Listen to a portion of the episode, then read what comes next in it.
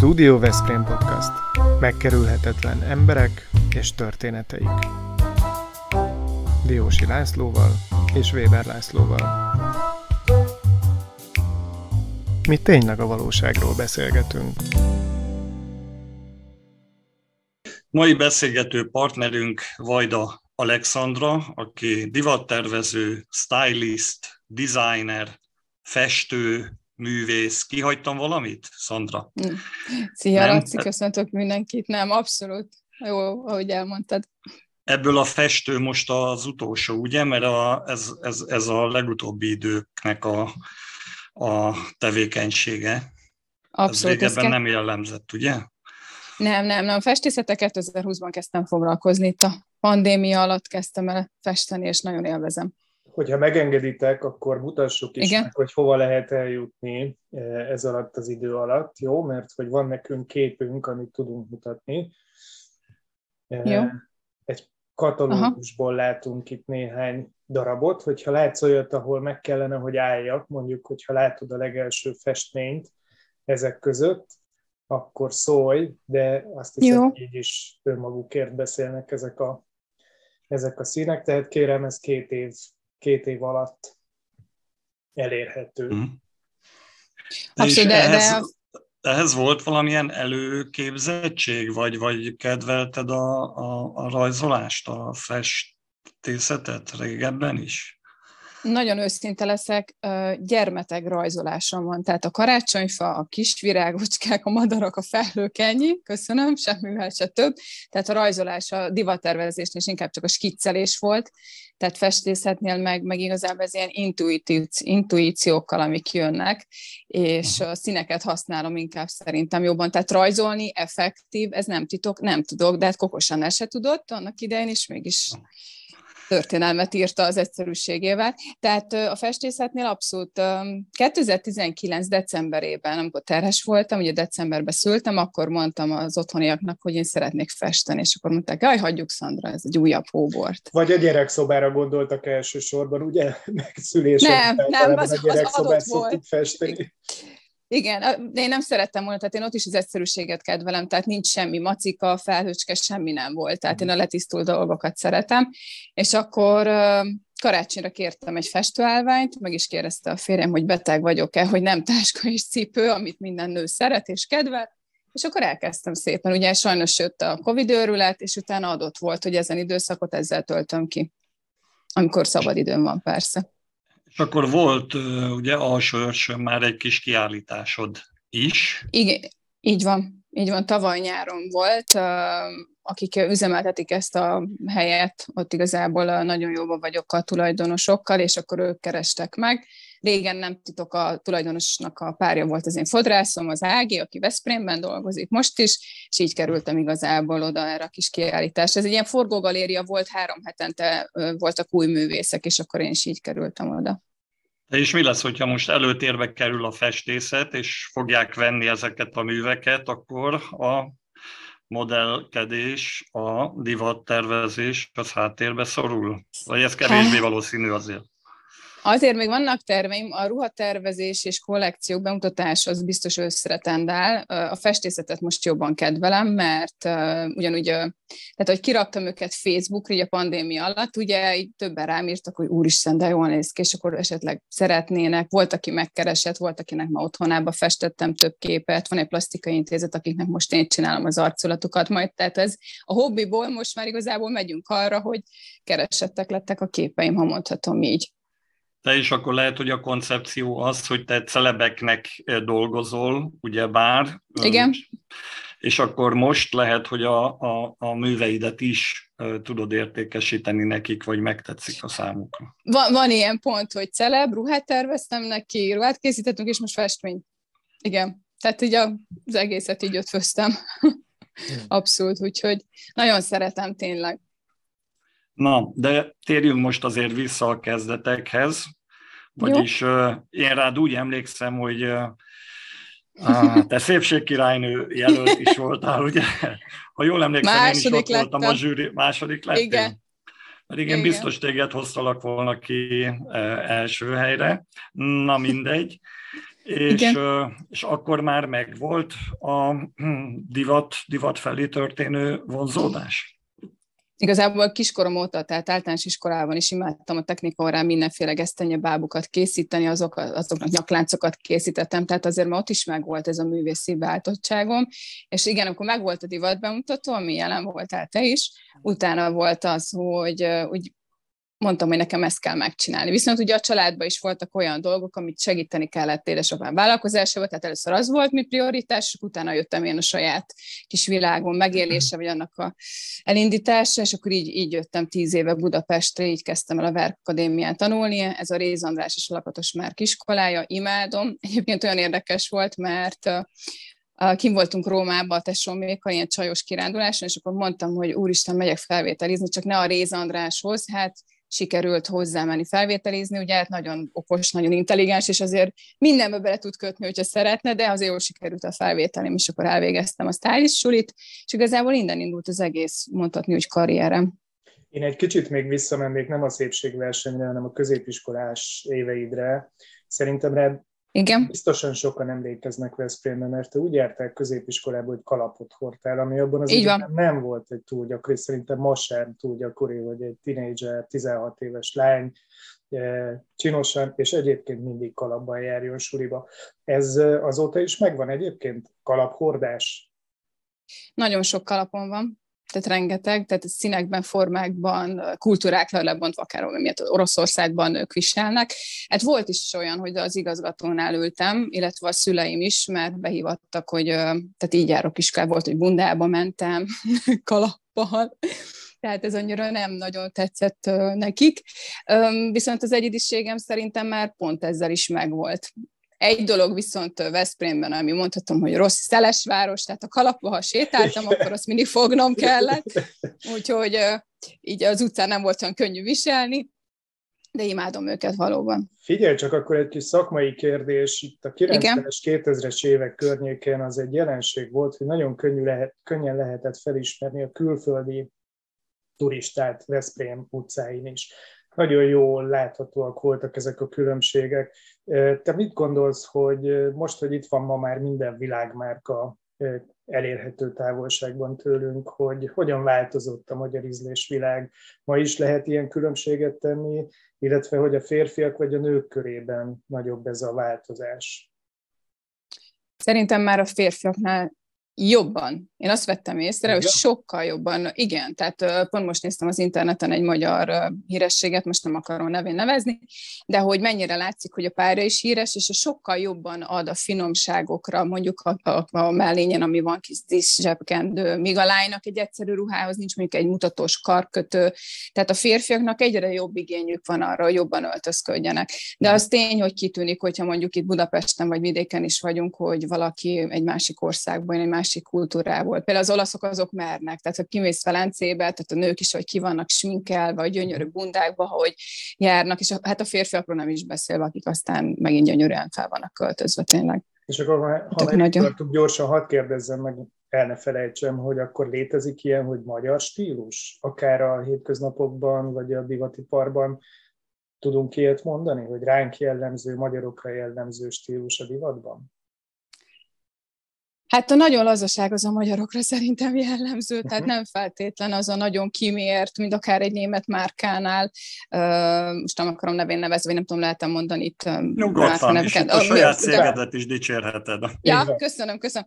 Tehát, hogyha, hogyha Hugo Boss is nézzük, tehát az egy gyönyörű letisztult darabokat készít nőknek, férfiaknak egyaránt, de itthon azért Magyarországon szerintem oké, okay, hogy vannak magyar dizájnerek többek között én is, de én mindig a letisztultság és az eleganciára mentem, a mind mindig div, ami, ami, ami mindig divat, tehát nem az van, hogy nem lehet kiegészíteni, párosítani extrém dolgokkal.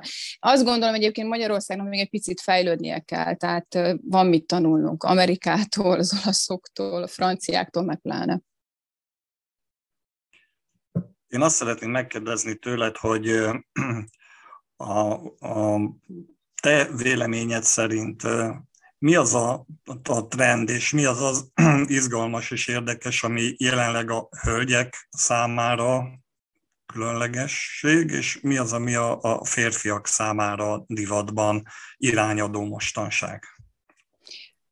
őszinte leszek, a mostani divatrend nekem annyira nem feltétlen jön be. Nagyon ezek a neonszínek, ami minden nagyon túlzott, nagyon kivágott, ez most az aktuális, és én azt gondolom, hogy nőnek a visszafogottabb ruhadarabokat kell kiegészíteni, az előbb is mondtam, akár egy olyan mm, ékszerrel, vagy táskával, vagy cipővel, úgyhogy erre csak azt tudom mondani, hogy itt megint a férfiak vannak, akik szerintem egy kicsikét így beálltak így a sorba, és ők egy sémán, ez így egy kicsit ilyen nyers, de hogy úgy öltözködnek, és az ő világuk most szerintem teljesen másabb, mint a nőknek. A nőknek most nagyon kihívó, nagyon-nagyon tényleg ez az extremitás, hatalmas cipzárok, minden ez az oversize, ez nagyon nagy, tehát azok a letisztult ruhadarabok, amiket mondjuk én is készítek, az a nagyon mint tudom, testre simuló vagy elegáns, az most annyira nem kedvelt a mostani trendnek köszönhető.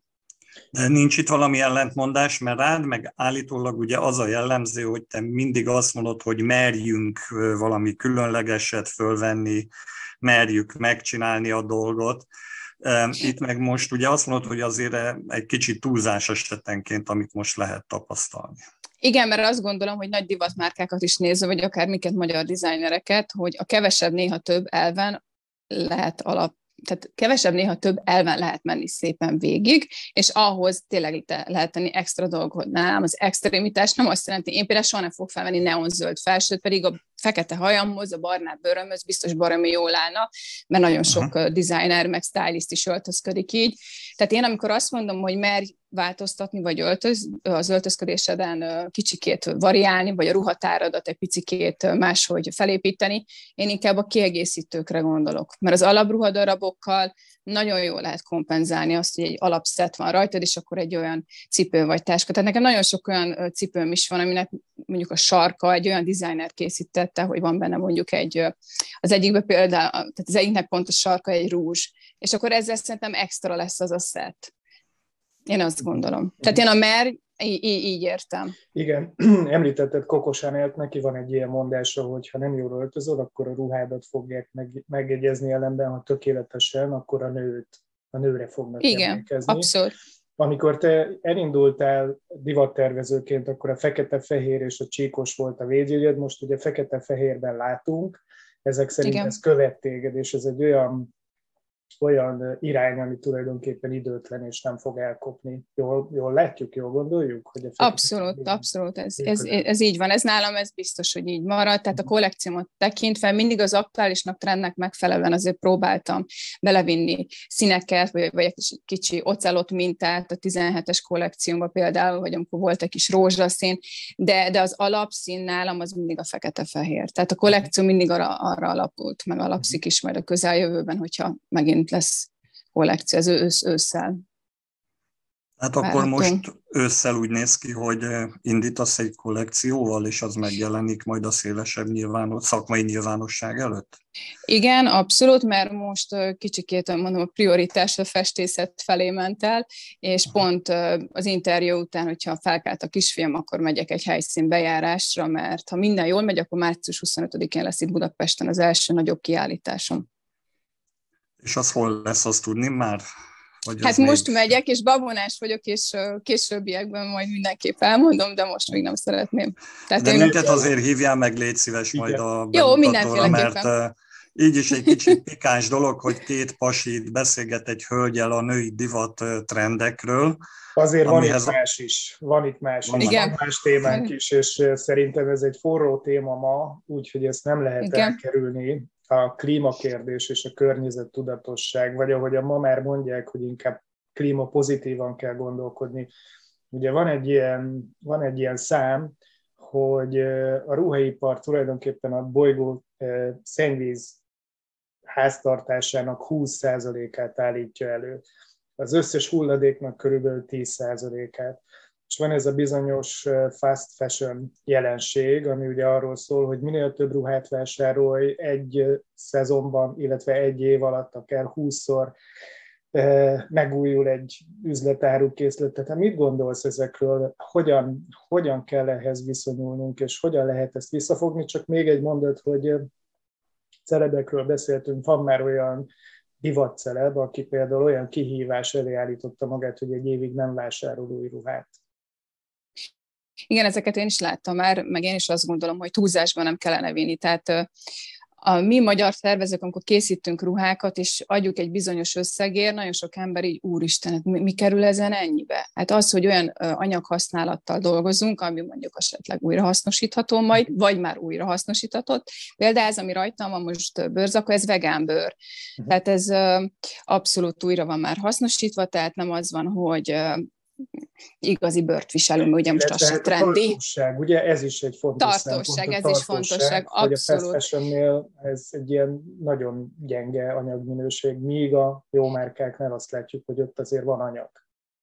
Igen, tehát nekem is ugye az egész márkámat 2016-ban kezdtem, és tényleg vannak olyan ruhadarabok is nekem, amik akkor készültek, és még most is gyönyörű állapotban vannak. Pedig volt úgy, hogy sokszor viseltem, tehát nem az, hogy csak áll a gardróban, és nem viselem. Uh-huh Úgyhogy én azt gondolom, hogy kicsit tudatosabban kellene valóban élni az embereknek ezzel kapcsolatban is, mert az, hogy megveszünk mindent, akár egy Zara H&M, ahol x forintba kerül, azzal valóban az mondjuk kuka, tehát landol ki a kukába. Inkább az kellene, hogy akkor minőségébi darabok, újrahasznosított ruhákból, és azokat viselni. Igen, ha már ezt a két márkát említetted, valóban ők azok, Igen. Akik, akiknél leginkább törődnek. Ha mondhatom így. Én, ha jól tudom, akkor egyébként éppen az elmúlt években csatlakoztak ahhoz a mozgalomhoz, ami arról szól, hogy visszafogni ezeket a, ezeket a kizsákmányoló típusú előállításokat és forgalmazásokat, és akkor ez egy ilyen kvíz kérdés, ez mind a kettőtöknek szól, hát hogyha ebből tanul mindenki, aki hallgat és néz minket, hogy vajon meg tudjátok-e becsülni, hogy mennyi vizet használnak föl egy farmernadrág vagy egy póló előállításához a, a, a textilgyártók. Na, ebbe te leszel az okos, mert sajnos nem tudom. Uh-huh, uh-huh. Átvízzuk, Laci, légy szíves, áruld el. Igen, körülbelül annyi vizet, amennyit egy ember 13 év alatt iszik meg. Tehát gondoljatok bele, hogy 13 évnyi pohárból Igen. megivott víz annyiba kerül egy nadrág, vagy egy, vagy egy póló, tehát tényleg nagyon-nagyon terheli a környezetünket, úgyhogy figyeljünk tényleg oda. Igen, abszolút, én is ezt gondolom. Kanyarodjunk vissza a gyökerekhez, mert te Veszprémi lány vagy, illetve só, sói, ugye? Absz- így van, igen, sói. Sói. És Veszprémbe jártál iskolába, meg a család Veszprémi. Milyen sűrűn jársz haza Szandra Veszprémbe, vagy ilyenkor mivel töltöd az időt? Hát általában ilyen két hetente azért mindig hazamegyek, és a szokásos kör anyáék, nagyszüleim és a hugomék vannak még lent, a nagyobbik hugom, mert a kisebbik ő is itt él Budapesten, úgyhogy velük szoktam itt találkozni. Covid helyzet miatt nem nagyon van ez a barátnőzés, meg ismerősökkel belünk és kávézunk, mert sajnos ez most nem annyira lehetséges, vagy már most már talán kimegyünk ebből, és újra visszatérhetnek ezek a találkozók vagy összejövetelek, úgyhogy így járok haza általában. Ugye azt tudod, hogy jövőre Veszprém Európa kulturális fővárosa lesz, és mi is próbáljuk egy kicsit, amennyire tőlünk telik ezt megénekelni, illetve szélesebb körben nyilvánossá tenni, sőt egy akciót is fogunk indítani, mégpedig száz szóban Veszprém címmel, ott látható is a fejem fölött, mellett. Igen, látom, látom. Úgyhogy mindenki írhat majd ezzel kapcsolatban bármit, ami megfogja Veszprémben.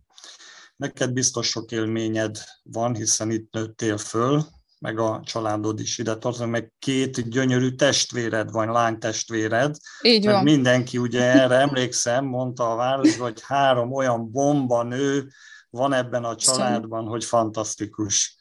Már elpirulok. Abszolút, igen. Há- a három vajdalány. Most legutóbb beszéltem valakivel, és amikor annak idején működött a Mythos Disco, és mondták, hogy akkor megjött a három vajdalány. Igen, akkor a fiúk a földhöz vágták magukat, hogy Hát jó, ez erős túlzás, de Na jó. De valóban jól sikerült szerelem gyerekek vagyunk. Na tovább ne hype minket. Nem, nem, nem, viszont készül, készüljünk egy kicsit az esküvői szezonra, Laci, majd visszaadom neked a szót, csak eh, én éppen ma került Igen. egy hír, és kérlek szépen segíts nekünk ebben. Eh, jön az esküvői szezon, és ennek kapcsán került elő, hogy egy magazinban, hogy eh, van egy a cikivé válás hoz vezető út öt kővel van kikövezve. Ha valaki esküvőre készül, akkor elmondták, hogy mit ne csinálj. E, e, ezekben kérlek igazíts, vagy egészíts ki, azt mondja, hogy az első számú szabály, ami, amit előírnak, hogy fehér ruhát semmiképpen se viselj, a második, hogy vörös koktélruhát sem, a harmadik, hogy a, ne öltözz úgy, mint a koszorús lányok, a negyedik, hogy, hogy a dresszkódra figyelj, és az ötödik utolsó szabály, hogy alkalomhoz illően kell öltözni. Ezekkel egyetértesz, illetve van-e még valami, amire szerinted oda kell figyelnünk?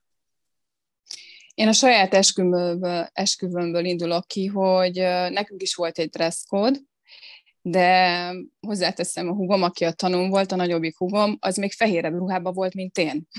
És megkérdezték tőlem, hogy ezt mégis hogy gondolom. Akkor az egyes mondtam, hogy mindjárt megszegte. Igen, és mondtam, hogy hát itt hadd én döntsem el. Tehát igazából szívem szerint black and white-ra szerettem volna az esküvőt, csak aztán ugye a vendéglistát átnézve, testalkatók, korosztály, stb. azért úgy rájöttünk, hogy nem mindenkinek áll a fehér, illetve a fekete, úgyhogy a szemiformálnál maradtunk, ugye, ami egy kicsikét az elegánsabb, majdnem koktélruhát viselős est igazából. Én azt gondolom, hogy ezt mindig a pár dönti el, ezt az öt pontot, hogy ki mit engedhet meg, és mit vehet fel. Mert régen valóban megvolt az, hogy nem menjünk piros ruhába, sőt, feketébe se élik menni. Most meg, ha megnézzünk esküvőket, nagyon sokan mennek feketébe. Tehát nagyon sok fekete ruhás nő mhm. jelenik meg esküvön. Vagy akár ez a koszorús lány feeling, ha mondhatom így, hogy sokan úgy elmennek és hasonló ruhákat vesznek, de én azt gondolom, hogy ez mindig a párokon múlik, hogy mit szeretnének. Tehát ez az öt szabály nálam legalábbis így működik, és az ismerettségemben is van olyan, aki, aki férhez ment, vagy megnősült, és ők is mondták, hogy amiben jól érzik magukat, tehát ők ezt már nem kötik ki. Régen tényleg kellett ügyelni erre, meg nem is volt ennyire széles paletta arra, hogy milyen ruhákat vásároljunk, vagy mit vegyünk fel. Úgyhogy én egy kicsikét azt gondolom, hogy meg lehet szegni itt a dolgokat, a szabályokat. Uh-huh.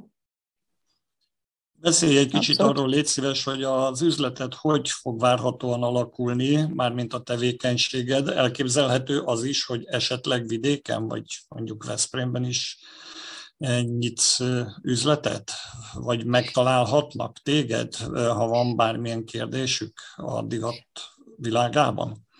Megmondom őszintén, szeretnék igen Veszprémben egy kis helységet magamnak a festményeimmel együtt, tehát ez rajta van a jövő, ezen év és jövő évig befejezően, tehát ezt mindenféleképpen szeretném meglépni.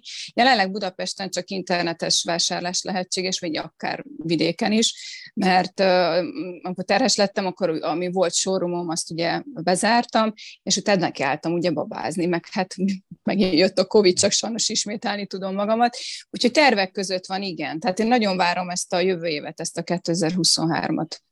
Most hol érhetnek el, hogyha szeretnének vásárolni tőled? Mondtam, nyugodtan lehet reklámozni a a Facebook vállalkozást. Aha. Köszönöm. Facebook oldalom, ugye az Alexandra Vajda, Instagram ugyanez az Alexandra két alsó vonal, Vajda oldal, illetve van egy weboldalom, ez az alexandravajda.com. Úgyhogy ezen is megtalálhatnak abszolút.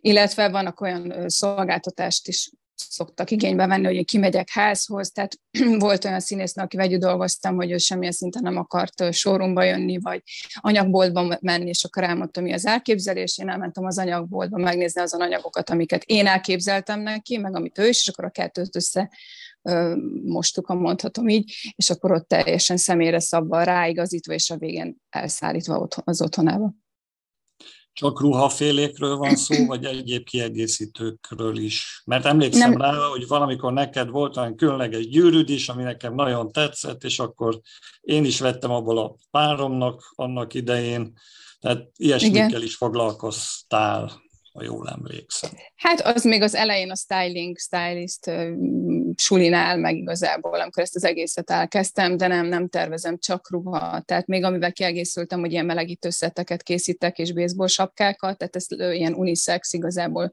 férfiak is viselhetik, de nem tervezek kiegészítőket, semmit. Szóval amíg a, a Veszprémi üzleted, ahol a képeid és a ruháid együtt ö, láthatók majd, van-e esetleg olyan hely, ahol már ma is láthatunk a te műveidből, termékeidből Veszprémben valamit? Abszolút, igen. A Sandwich Buffet dolgozói az én pólóimat, illetve baseball sapkáimat, sőt télen, amikor hideg van, a pulóvereimbe dolgoznak. Úgyhogy ott megtalálhatók fehér és fekete színben természetesen. Természetesen. És én, és én alá tudom támasztani, hogy a Sandwich Buffetben igazán nagyon jó ételek vannak, ezt személyesen állíthatom, mert ezt már megtapasztaltam többször. Hát azt hiszem, hogy érdekes beszélgetés volt. A Veszprémről elszármazott, de azért ide mindig visszavágyó Vajda Alexandrát hallottuk, és köszönöm rajta kívül a támogatóinknak, a Royal Kertnek, a Targonca Trade-nek, a Nelson ZRT-nek, a Vita Kingnek, az Assix-nak, a Nyugalomnak, az Unilever Algidának, a Westlife Szófia magánklinikának, a Ringautónak, a BMI Bromaknak, a Kuti és Fia Kft-nek, a Tornai Pincészet Kft-nek és a Hester's Life-nak, hogy támogatnak minket, és érdekes beszélgetéseket folytathatunk olyan személyekkel, akiket mi fontosnak tartunk. Köszönjük szépen, hogy velünk voltál. Én is köszönöm szépen. Köszönjük, köszönjük szépen. Ez a Studio Veszprém műsora volt. Hallgasson ránk minden pénteken!